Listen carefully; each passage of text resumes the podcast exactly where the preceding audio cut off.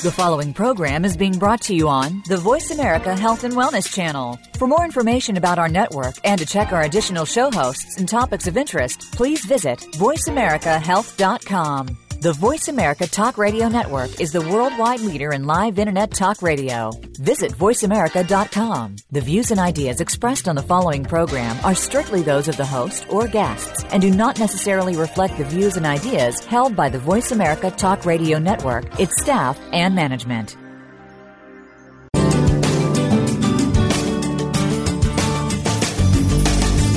Welcome to Born to be Breastfed with your host, Marie Biancuzzo.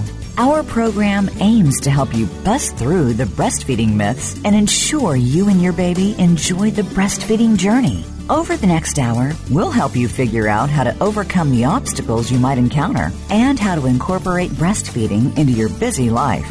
Now, here is your host, Marie Biancuzzo. Hi, everyone. I'm Marie Biancuzzo. I'm your host for Born to be Breastfed, where every week we bust the myths and clarify the facts about breastfeeding. And lucky me, today I have with me top therapist Sandra Reich. And I asked Sandra to come on the show because I want to talk to you, or I actually want Sandra to talk to you about anxiety. And actually, when Sandra and I got together, my initial thought was that I wanted to talk about postpartum anxiety and how it affects breastfeeding or vice versa. And then I suddenly realized that there was so much material that we would have to do a two-part show. So I have today's show, and then, ding, ding, ding, put this on your calendar, we will be doing a second show where we talk about postpartum anxiety and breastfeeding. But today, we're really going to focus on just anxiety and what it is, what it means, and much more. Maybe you are not aware that postpartum anxiety is actually in about 17% of the population compared with about 6% for postpartum depression. So while postpartum depression gets a lot of hype and a lot of attention, actually anxiety is something that's probably more prevalent. So lucky us, we get to be here today with Sandra Reich. So Sandra, welcome to the show. Oh, thank you so much for having me with you, Maria. It's such an honor. Well, the other thing you should know about Sandra is that she actually has her own very hot show on Voice America. She is the host of Straight Talk. So, Sandra, here's kind of what I want to pose to you.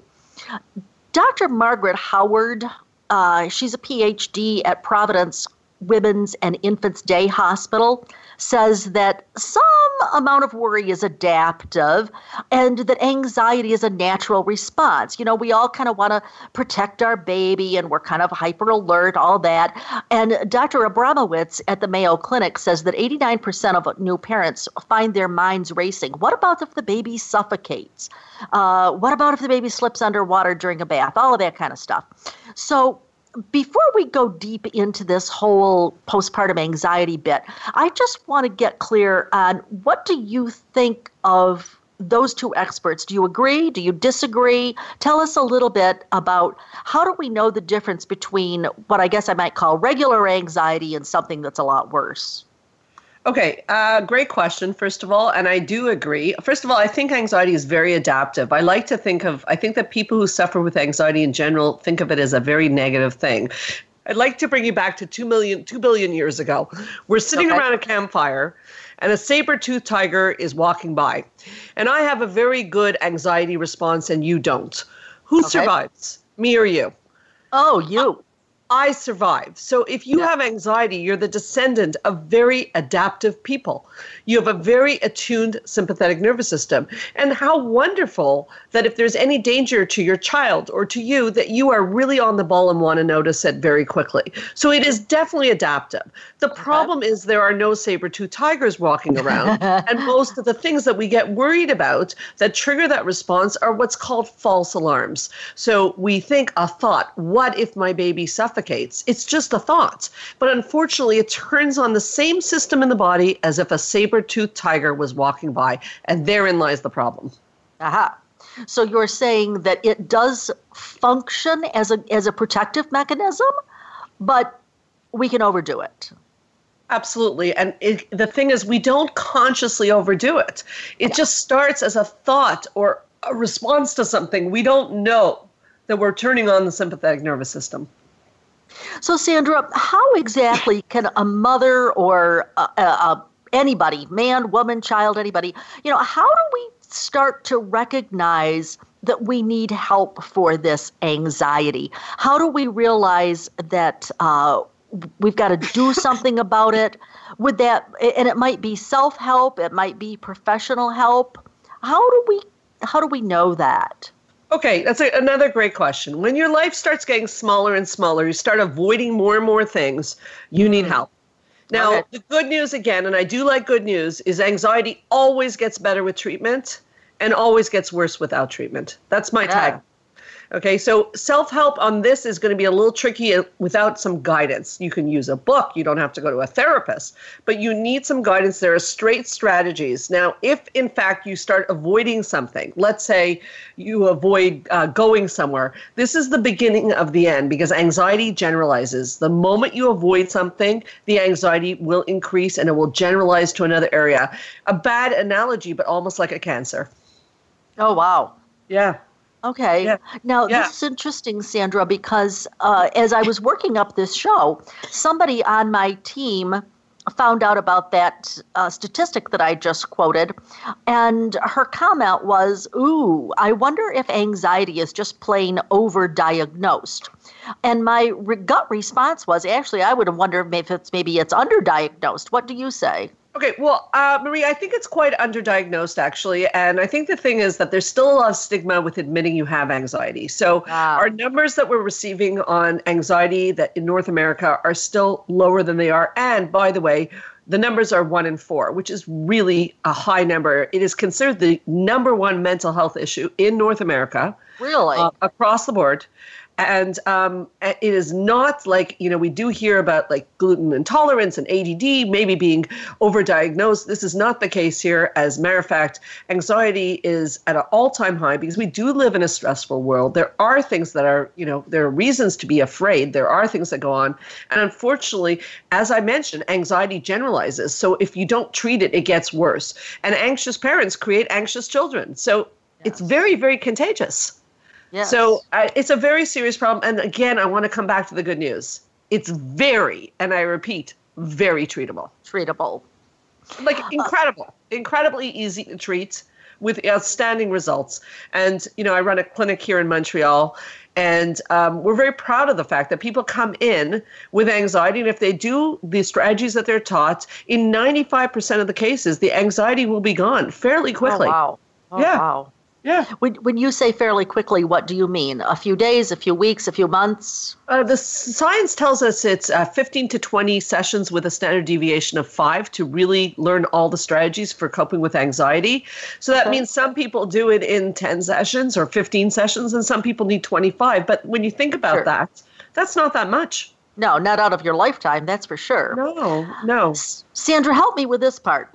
Some people think that anxiety is all in your head. Is that true? Well, it's not all in your head, but it starts in your head. So the problem with that statement, again, is it's used to criticize people.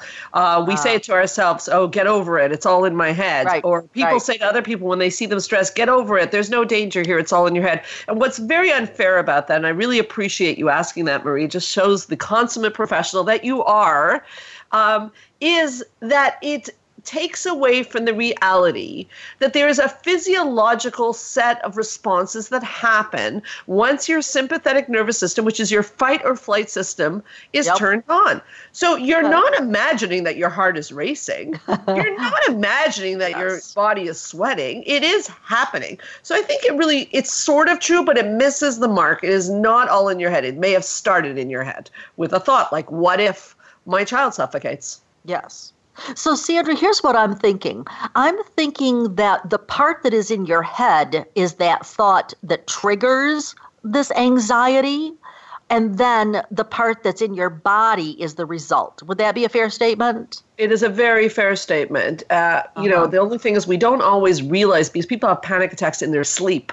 People don't always, or they wake up to a panic attack. We don't always realize the thoughts in our heads. So you are quite right, but let's think of the thoughts as a swimming pool being filled up with water. And when the swimming pool overflows, you could have what's called a panic attack. So a lot of stressful thoughts, a lot of stress building up, thinking, how am I going to get it all done? Modern woman's challenge. How am I going to get it all done? I have a career, I have kids, when am I going to cook those meals? I mean, I go through those thoughts myself.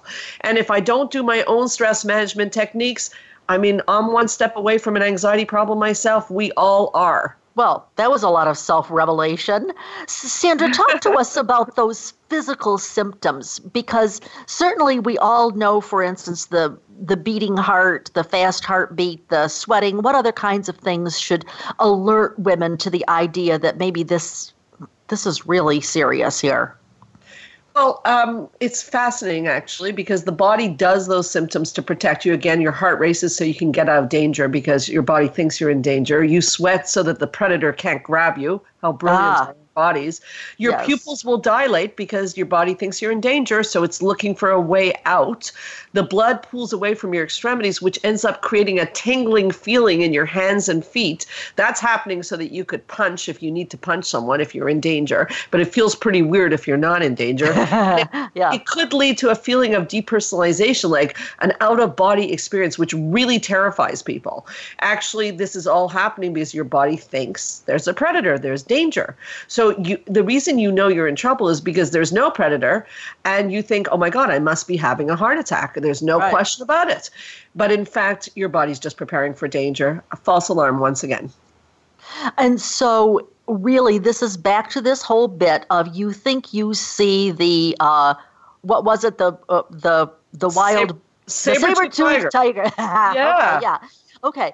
But really, that is adaptive if you really do have the saber-toothed tiger.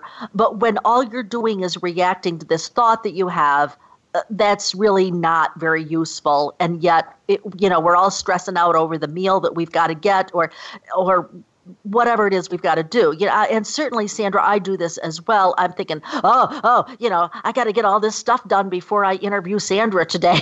And it's, you really have these thoughts. The question is, they're just a thought. What do you do with them? And so, somebody, I want to say it was Louise Hay or somebody, said, a thought is just a thought, and a thought can be changed.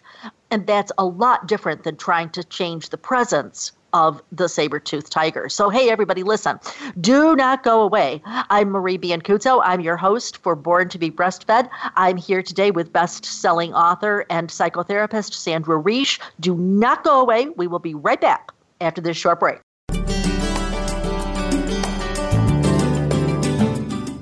Think you've seen everything there is to see in online television? Let us surprise you. Visit VoiceAmerica.tv today for sports, health, business, and more on demand 24/7. Was your breastfeeding experience stressful or challenging? Did you face an unusual obstacle and go on to meet your goals? If so, we'd like to hear from you, and so would other mothers.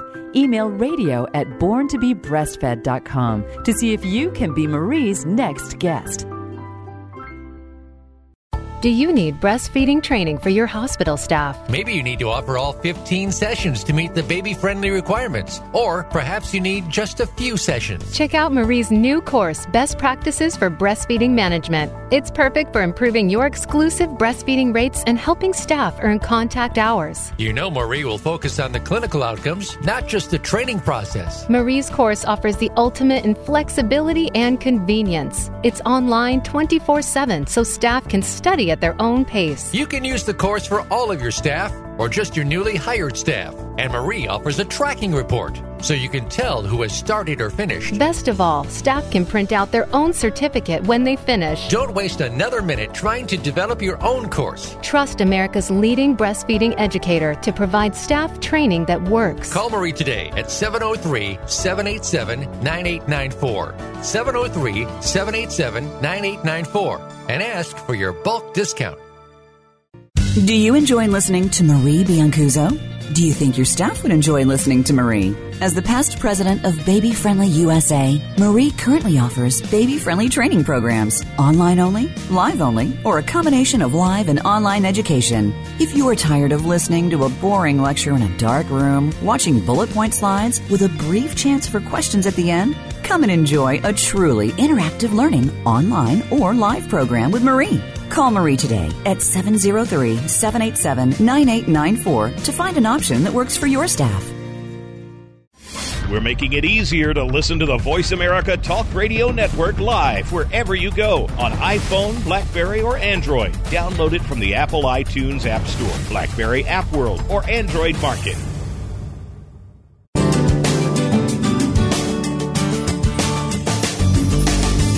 You're listening to Born to be Breastfed. To reach Marie Biancuzzo or her guest on today's program, please call 1-866-472-5792. That's 1-866-472-5792. You may also send an email to radio@borntobebreastfed.com. Now, back to the show. Hi, everyone. I'm Marie Biancuzzo. I'm your host for Born to be Breastfed, and I have with me today author of the best-selling book, Once Upon a Time, How Cinderella Grew Up and Became a Happy, Empowered Woman, and that is Sandra Reich. So, Sandra, from the statistics, we know that some 17% of postpartum women experience postpartum depression. That doesn't include the ones that haven't stepped forward for help. So, if you were just thinking about your own practice or maybe what you've read in the literature, if you were going to just name 3 or 4 or however many reasons, why would you say that women don't seek help for their anxiety issues? Okay, well, first of all, as I mentioned before, I do think there's still a certain stigma about anxiety, which I'm not sure I completely understand, since it is such a common problem, as you have talked about and I've mentioned. I mean, we're all one step away from an anxiety problem because there's a lot of stress in our lives. So there is stigma that it's, and people think, which is number 2, that anxiety is a sign of weakness. If I was strong, okay, I would be able to cope with this, because everybody else, you know, I go on Facebook and everybody looks happy and like they're having a good time. Meanwhile, they're all having their own struggles. So it's weakness. And then there comes up the issue of medication. If I go see someone, someone's going to force me to take medication, and that means my life is over. All of which is not true. None of those things are true. Anxiety is not a sign of weakness at all. Actually, acknowledging that you have anxiety, I would think, is an act of strength. Like any other emotion, expressing emotions are always an act of strength. Okay. I like that. So how about this? Do you think that some people just think it's gonna go away? Just magically, it's going to vanish into thin air? I do think that. I think that people think that, my favorite line of all clients and patients that come in is they say, I've got anxiety, but I've got it under control. Okay, first of all, anxiety is too much control. It's like holding a bar of soap too tightly. When you hold it, it's going to slip out of your hand. So you can't control anxiety. You can manage anxiety, and there's a very big difference. So the idea is I'm going to control my anxiety because I'm simply going to avoid situations that cause anxiety. So there's an illusion of control at first, because I just won't go into that room that causes me stress. I've got it under control. The problem is now it generalizes to another room. And as I said, your life gets smaller and smaller and smaller. So instead, avoidance is the friend of anxiety and the enemy of you. You do not want to avoid anything in life, because that is how you get an anxiety problem. It's as simple as that. Sandra, I have to tell you that on your website, I saw this little tip of the day, and it said, I'm paraphrasing here, but something to the effect of move towards your fears. Yes. Well, this is very apropos to what we just said. So if I'm afraid to come on your radio show, I'm feeling nervous about it. If I cancel the radio show with you, then every time I'm invited to do a radio show, it's going to be worse and worse. Moving towards my fear is to say, you know what, let me try to do this radio show. Let me try 10 minutes of the radio show or 20 minutes the first time. So always moving in the direction of what I'm afraid of, because the only way to get over fear is to go through fear. Now, that's uncomfortable, so I don't suggest you jump into a pool of sharks if you're afraid of sharks. You can go slowly towards what we're anxious about. And before you know it, the anxiety is behind you. It's incredibly efficient treatment because moving towards it will get rid of it. Sandra, here's another thing, though, is that some people don't realize that there are consequences to just not dealing with their anxiety or dealing with their high blood pressure or dealing with their foot issue or whatever it is. So what are the consequences to not dealing with your anxiety? Well, a very short answer would be more anxiety, but there's more to it than that. Unfortunately, okay, so anxiety and depression are first cousins. So depression can show up. It can start to turn into other things. And there is a contagious effect. So you're not only going to now affect you, you're going to affect your family members. So I think the consequences are quite serious. A, more anxiety. B, it might mutate into another psychological problem or even physical problems. C, you're going to affect people around you. If you've been around anxious people, number one, they can definitely make you anxious. And number two, anxiety works on the same system of the body as anger. So sometimes when you're around someone who starts an argument with you, they're actually trying to get rid of their anxiety and you're going to catch it. Right. You know?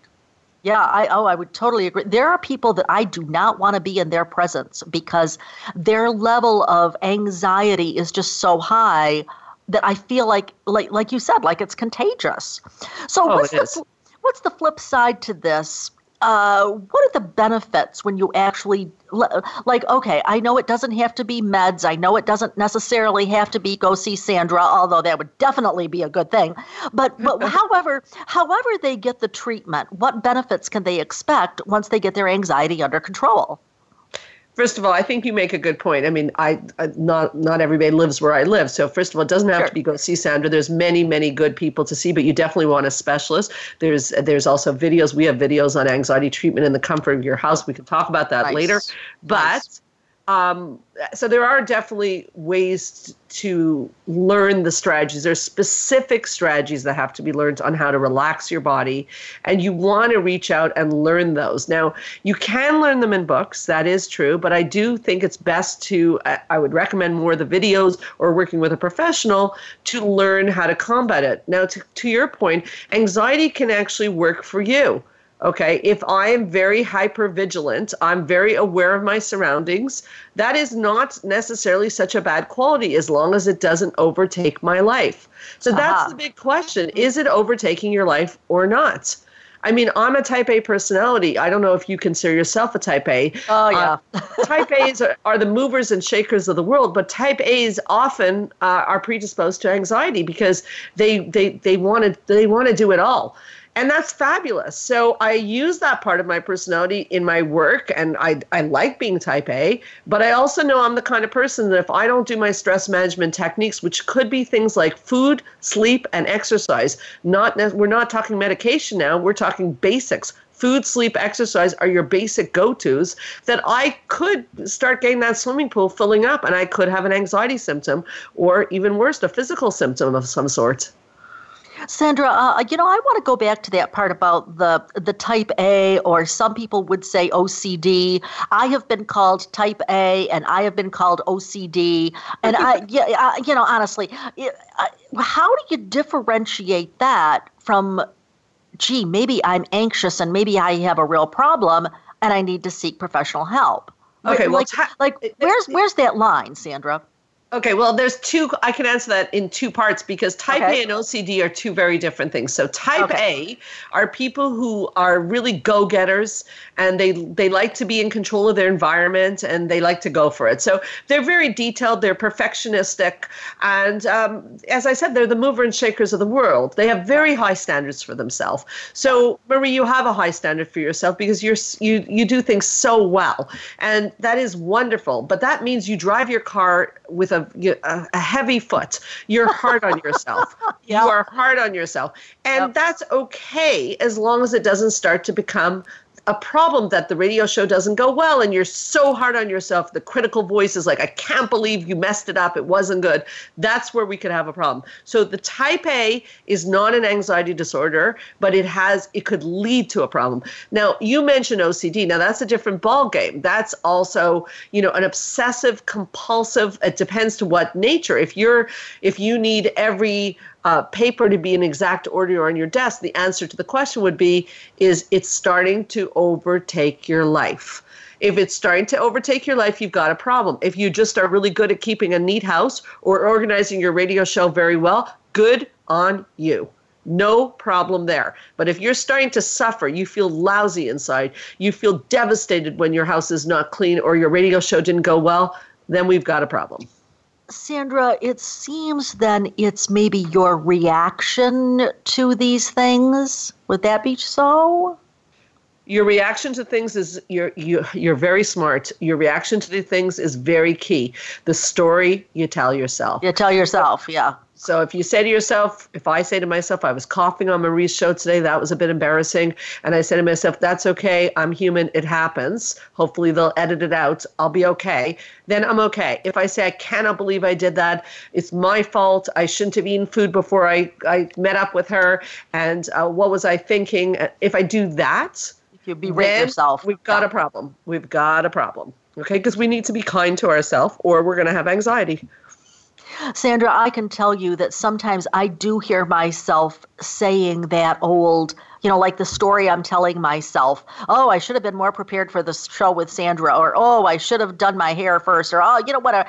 But a lot of this is this whole bit with the story that you tell yourself. Yes. And so I guess maybe where I'm going with that is, first of all, how does that story affect us? And also, what do you think of positive affirmations? Okay. Again, a great question. The story you tell yourself affects everything in your life. It goes beyond even the discussion of anxiety. The story you tell yourself will determine the quality of your life. So right now, if you're listening, what story are you telling yourself about your life? Think about it for a second. If you're telling yourself, and this is where the affirmations are going to come in, but again, I'm not a believer in just the Pollyanna of it, like, oh, I'm great, I'm healthy. I think it works, but I think that also we can translate it into a story is, am I going to, we have a tendency to focus on negativity. So as humans, am I going to focus on what's going well in my life or what's going negative? How about the hardships of my life? Can I turn my lemons into lemonade? I don't know about you, Marie, but I've had hardships in my life and I'm aware of that. But I think that those hardships have helped me become who I am. Turn my lemons into lemonade. So that's a different story than poor me. I cannot believe this happened to me. So it's very significant, the story you tell yourself. It's the difference between living a great life and sometimes quite a horrible one. Sandra, we've only got a few seconds left here, but just quick. I teach a course as related to the lactation exam, and I often have people tell me at the break, oh, I'm so bad, I'm so dumb, I'm so bad at tests, I'm such a bad test taker, blah, blah, blah, blah, blah. And it's probably because they flunked a test when they were in second grade, and everybody's been telling them that about themselves since forever. But the research shows that people actually do poorly on a test when they believe that they will do poorly on a test. Is this a good example of the results you get when you tell yourself the bad story? Yes, it is. It's a great example of it. Yeah. Wow. Okay. Hey, everybody, don't go away. There's way more to come when we come back. I'm going to be asking Sandra about these 3 super traps that women get themselves in. Don't go away. We'll be right back after this short break. Think you've seen everything there is to see in online television? Let us surprise you. Visit VoiceAmerica.tv today for sports, health, business, and more on demand 24/7. Was your breastfeeding experience stressful or challenging? Did you face an unusual obstacle and go on to meet your goals? If so, we'd like to hear from you, and so would other mothers. Email radio@borntobebreastfed.com to see if you can be Marie's next guest. Do you need breastfeeding training for your hospital staff? Maybe you need to offer all 15 sessions to meet the baby-friendly requirements, or perhaps you need just a few sessions. Check out Marie's new course, Best Practices for Breastfeeding Management. It's perfect for improving your exclusive breastfeeding rates and helping staff earn contact hours. You know Marie will focus on the clinical outcomes, not just the training process. Marie's course offers the ultimate in flexibility and convenience. It's online 24/7, so staff can study at their own pace. You can use the course for all of your staff or just your newly hired staff. And Marie offers a tracking report so you can tell who has started or finished. Best of all, staff can print out their own certificate when they finish. Don't waste another minute trying to develop your own course. Trust America's leading breastfeeding educator to provide staff training that works. Call Marie today at 703-787-9894, 703-787-9894, and ask for your bulk discount. Do you enjoy listening to Marie Biancuzzo? Do you think your staff would enjoy listening to Marie? As the past president of Baby Friendly USA, Marie currently offers baby-friendly training programs, online only, live only, or a combination of live and online education. If you are tired of listening to a boring lecture in a dark room, watching bullet point slides with a brief chance for questions at the end, come and enjoy a truly interactive learning online or live program with Marie. Call Marie today at 703-787-9894 to find an option that works for your staff.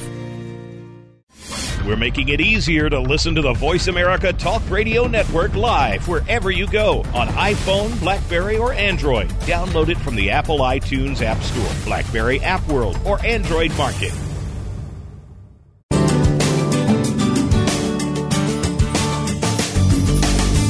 You're listening to Born to be Breastfed. To reach Marie Biancuzzo or her guest on today's program, please call 1-866-472-5792. That's 1-866-472-5792. You may also send an email to radio@borntobebreastfed.com. Now, back to the show. Hi, everyone. I'm Marie Biancuzzo. I'm your host for Born to be Breastfed, where every week we bust the myths and clarify the facts about breastfeeding. And today, we're busting the myths and clarifying the facts about anxiety, because in a follow-on show, Sandra and I are going to talk more about anxiety and its relationship to postpartum anxiety and how anxiety affects breastfeeding and breastfeeding affects anxiety, but in a good way.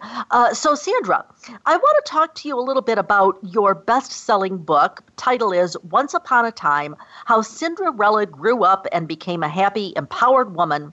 Mm-hmm. And in that book, you talk about women falling into three traps: victim, martyr, caregiver. Okay, so I am going to posit that birth is a time when, you know, quite honestly, I could really see women saying, oh, poor me, I had this, you know, terrible cesarean section. Poor me, I have been confined to bed.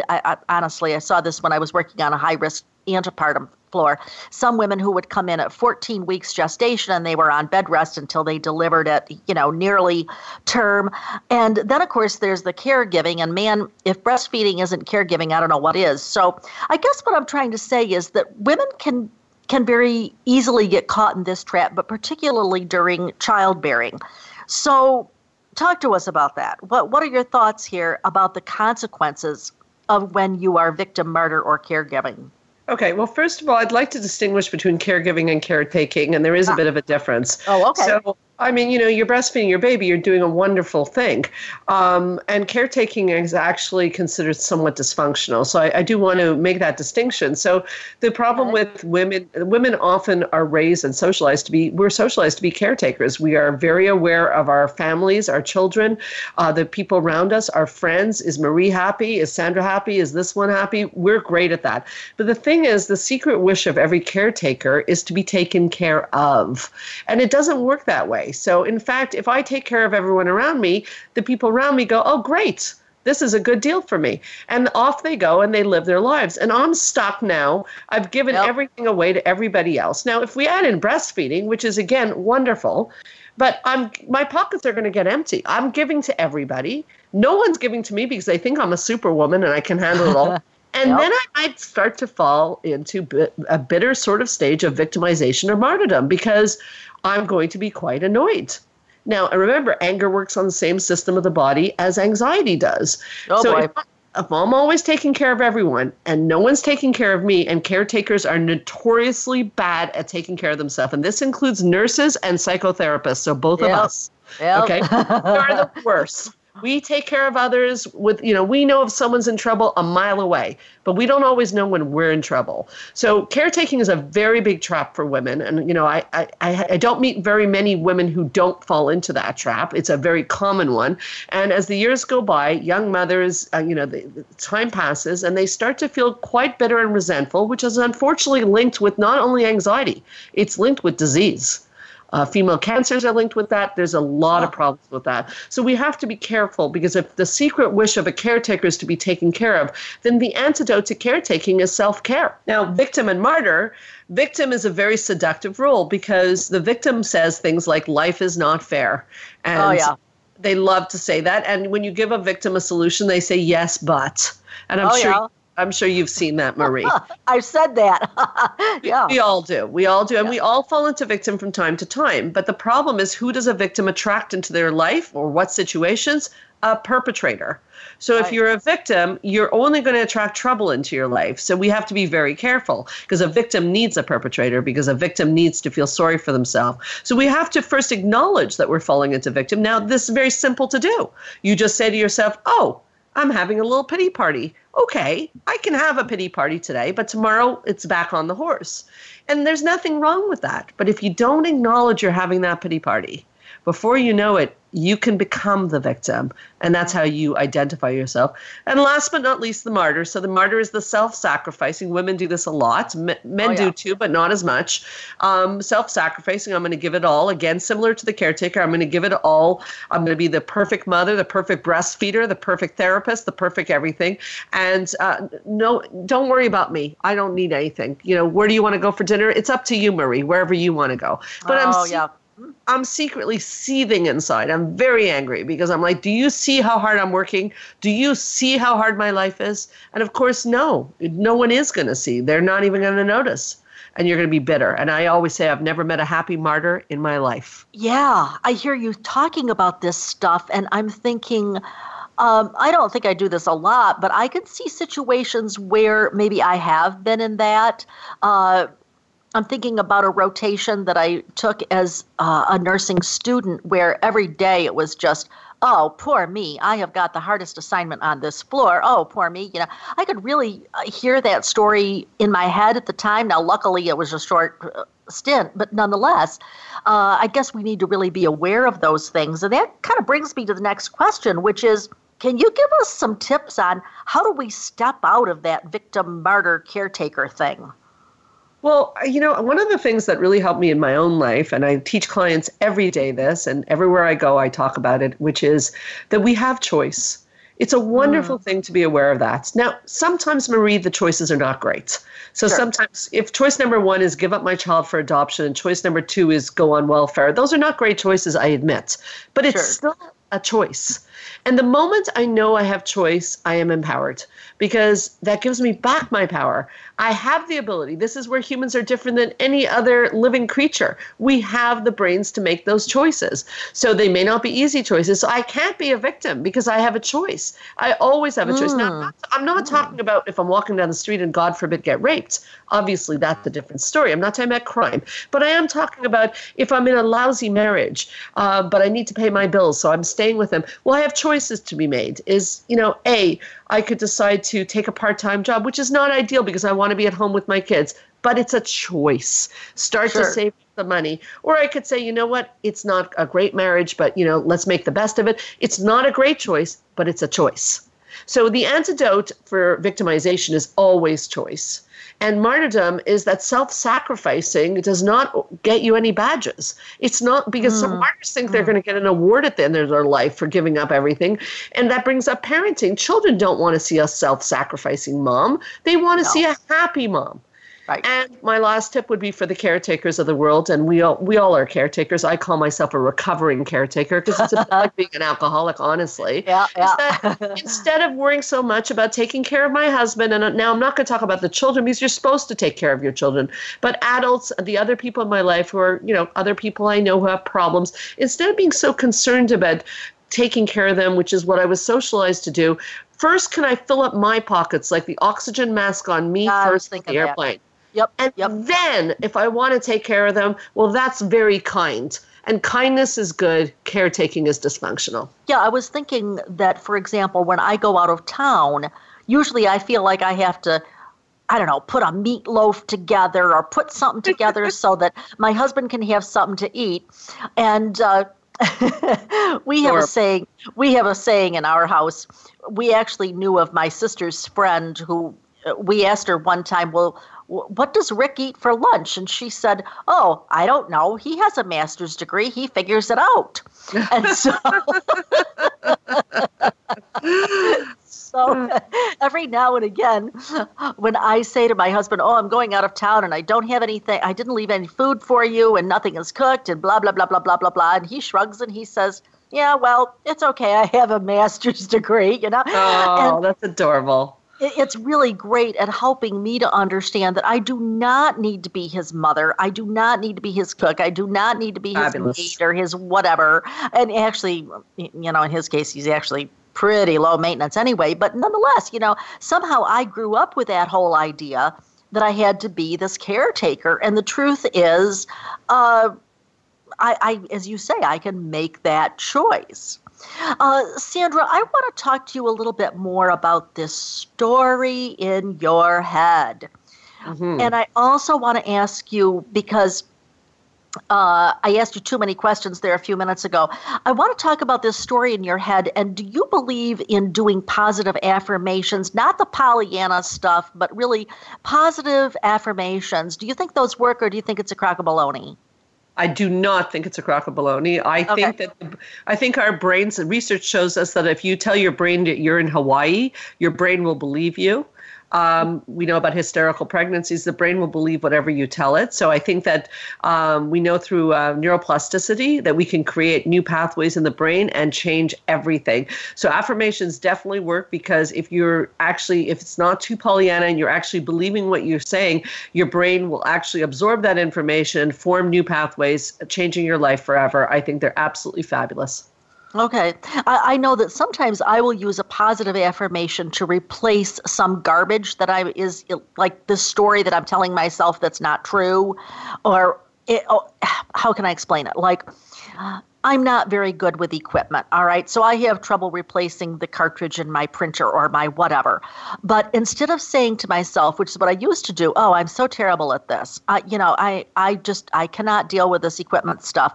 Now I have this positive affirmation that says, I can easily solve the problems that come my way. And sometimes I have to tell myself that like 8 times as I'm standing in front of the printer. But guess what? And by the way, I am not going to build a rocket, okay? But that's not going to get me there. It's not going to get me there. But it really might get me to the idea where I can actually successfully replace the cartridge, because that's what I got to really do. All right. Hey, listen, everybody. I am so lucky. I am here with top therapist Sandra Reich, who is also the host of Straight Talk with Sandra Reich. Don't go away. We'll be right back.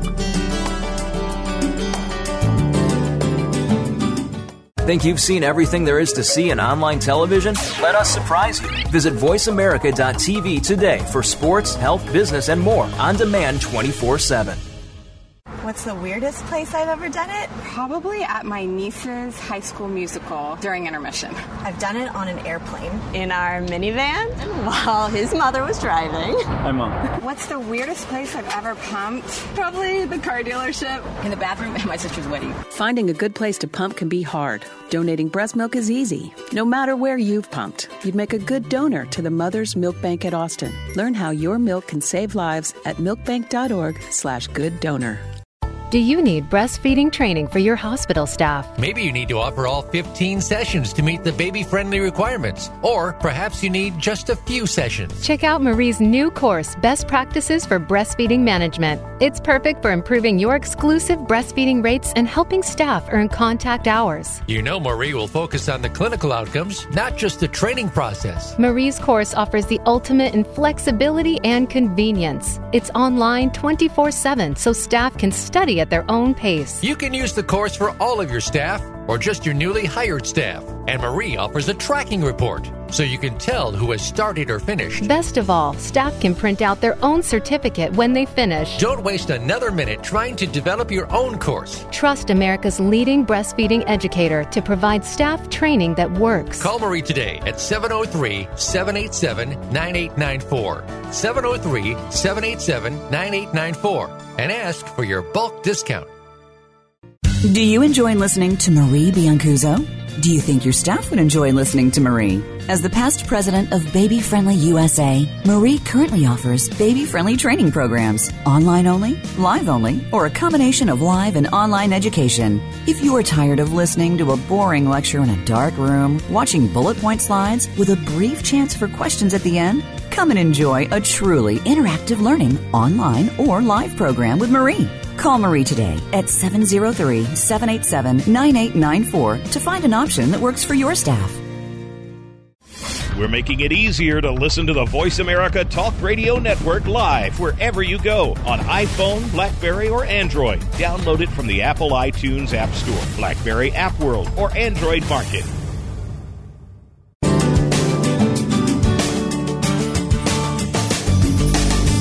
You're listening to Born to be Breastfed. To reach Marie Biancuzzo or her guest on today's program, please call 1-866-472-5792. That's 1-866-472-5792. You may also send an email to radio at borntobebreastfed.com. Now, back to the show. Hi, everyone. I'm Marie Biancuzzo. I'm your host for Born to be Breastfed, and I have with me today author of best-selling book, Once Upon a Time, How Cinderella Grew Up and Became a Happy, Empowered Woman. Sandra is also the host of Straight Talk. So, Sandra, tell us the quick story. I mean, like the cliff notes here. Why did you decide to write your book, How Cinderella Grew Up and Became a Happy, Empowered Woman? Okay. Well, I mentioned in the last segment that I am a recovering caretaker. I'm in the field of taking care of people, and in my whole life I have taken care of people, and it got me into all sorts of trouble, like it will get any caretaker in, because caretakers, unfortunately, will attract into their life people who are the opposite, which often is narcissism, number one. Number two, I had a friend who was going through some of the same things. She's a body specialist. I'm in the field of psychology, and we would get together and we would talk about how we grew up with these fairy tales where, you know, and like all other women, one day my prince will come and I'll be happy and everything will be fine.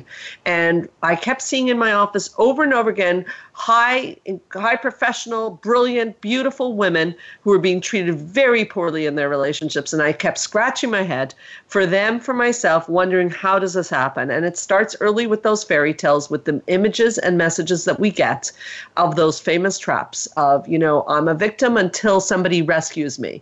But actually, your rescuer can easily become your perpetrator. So that's all dealt with in the book. So we wanted to give you say Cliff's Notes. It's a small book. We wanted to give a Cliff's Notes on how to not fall into those traps and how to understand the dance of relationships between men and women, because it is men are quite different. Okay, yes. They're much better at taking care of themselves than women are. Yes. And women often turn on women, and we talk about that in the book as well, of how to get out of these traps and how to understand the dance of relationships and get what we all want, which is to feel cherished and special and loved and important, and most importantly, respected. Because I don't think I myself as a young girl learned a lot about respect. I learned a lot about love, and the fairy tales tell us a lot about love but not a lot about respect. And love without respect, and this is right from the book, will die. I'm just chuckling. I remember one time shortly before I married my husband, and I said something to him about why did he drive 380 miles to see me and all this stuff. And he sat back for a moment and he said, because you make me think. Mm. And I chuckled at that. That was the first time that I realized that it was more than love. And you make me think might not be exactly equivalent to I respect you. But yeah, he does. And that yes. was like this little message for me of, oh, you know, it's not all that ooey gooey stuff. That's right. How many years are you married, Marie? Oh, let's see. I'm coming up on 23 this winter. I rest my case. So. You make me think is respectful. And yeah. Again, we love gooey love, but it's not enough. And don't get me wrong, we have that too, but it's not so. It's not just the gooey, ooey, caretaking, all of that stuff. It's not just that. So, right. Sandra, you're based in Montreal. Now, tell us how we can find you there. Okay. Well, first of all, the website is helpforanxietydepression.com. So help for F-O-R anxietydepression.com. The phone number of the clinic, should you ever want to reach us, we also do Skype sessions. It's 514-777-4530. But if you're not in Montreal, we also have a company called anxiety-videos.com where you can do the treatment of anxiety in the comfort of your home. You can get a digital download in literally 5 minutes from now, anxiety-videos.com, as if you were in a session. Let me think where else. Yeah, that's basically how you reach us. Sandra, wait a minute. You got to help me with this. Are you going to tell me that if I watch a video that that's as effective as coming to see you in person? I'm going to tell you that we decided, because we had many people who couldn't come see us, we decided to create a video series that is identical to if you come see me in person. Really? I'm on the video. I'm giving you homework. I'm telling you what you need to do. So it's always more interactive if you come see me. Come see me, but with pleasure. But if you want to treat your anxiety in the comfort of your home because you're too shy to go to a therapist's office, get the video. It will change your life because we go through the strategy step by step. And we have a specialty series on sleep, on parenting, on boundaries and consequences. And these are all related and will help you. The other thing I want your listeners to know is that I also have a radio show, as you mentioned, called Straight Talk with Sandra Reich.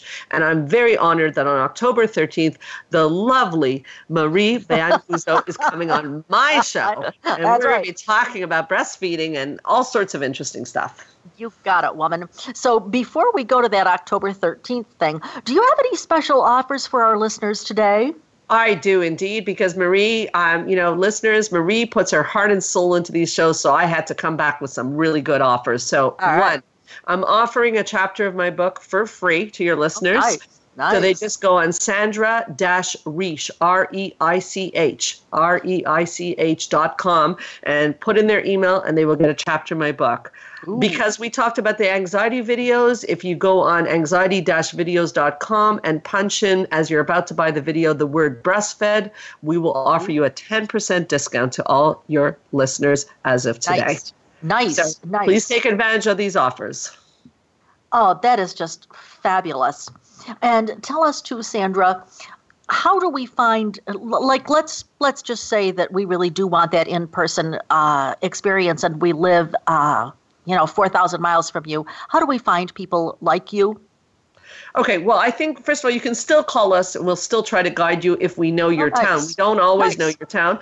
And as I said, we have Skype. But if you want locally, what's very important for you to do is make sure you don't go see a generalist. Generalist psychologists are fabulous. But if you have an anxiety problem, you need a specialist. So interview your people. Ask them, are you a specialist in anxiety? Do you have cognitive behavioral therapy training? Because that is the treatment of choice for anxiety. It's scientifically tested and works every time. Because if you don't ask those questions, you'll end up with someone who might end up sitting there listening to you very effectively, but giving you no strategies, which unfortunately, although nice, will not help your anxiety. So you want a specialist, please ask for a specialist. I would not have known that, Sandra. I really would not have. So I doubt that our listeners would have known that. And I just want to put in this other plug, which is when Sandra comes on my show again, we're going to really dive into, because I know breastfeeding mothers really feel as though they don't want to do medications. And Sandra has a big list of things that are very effective without being pharmaceutical medications. So don't miss that. It's going to be absolutely fabulous. Well, as usual, this hour goes way too fast. That's all the time that we have today. But before we sign off, I would just like to thank my guest and a woman that I now consider a true colleague, Sandra Reich. Thank you, Sandra. Thank you for coming today. Thank you. And I'll go one step further. I consider you a friend. You are unbelievable. Right. The work you're doing is just extraordinary. So thank you so much for having me on the show. I can't wait to have you on mine.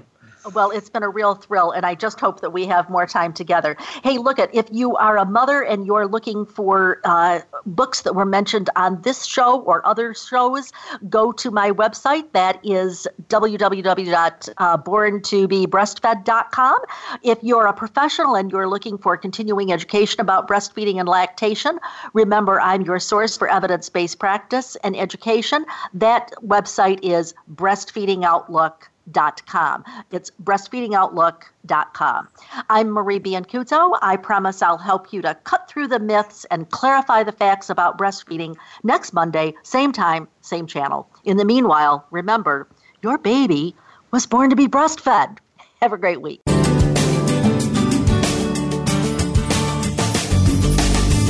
Thank you for tuning in this week to Born to be Breastfed. Please join Marie Biancuzzo next Monday at 3 p.m. Pacific Time, 6 p.m. Eastern Time on the Voice America Health and Wellness Channel.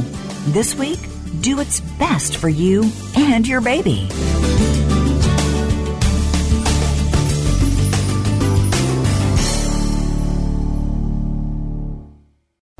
Thanks again for listening to the preceding program brought to you on the Voice America Health and Wellness Channel. For more information about our network and to check out additional show hosts and topics of interest, please visit voiceamericahealth.com.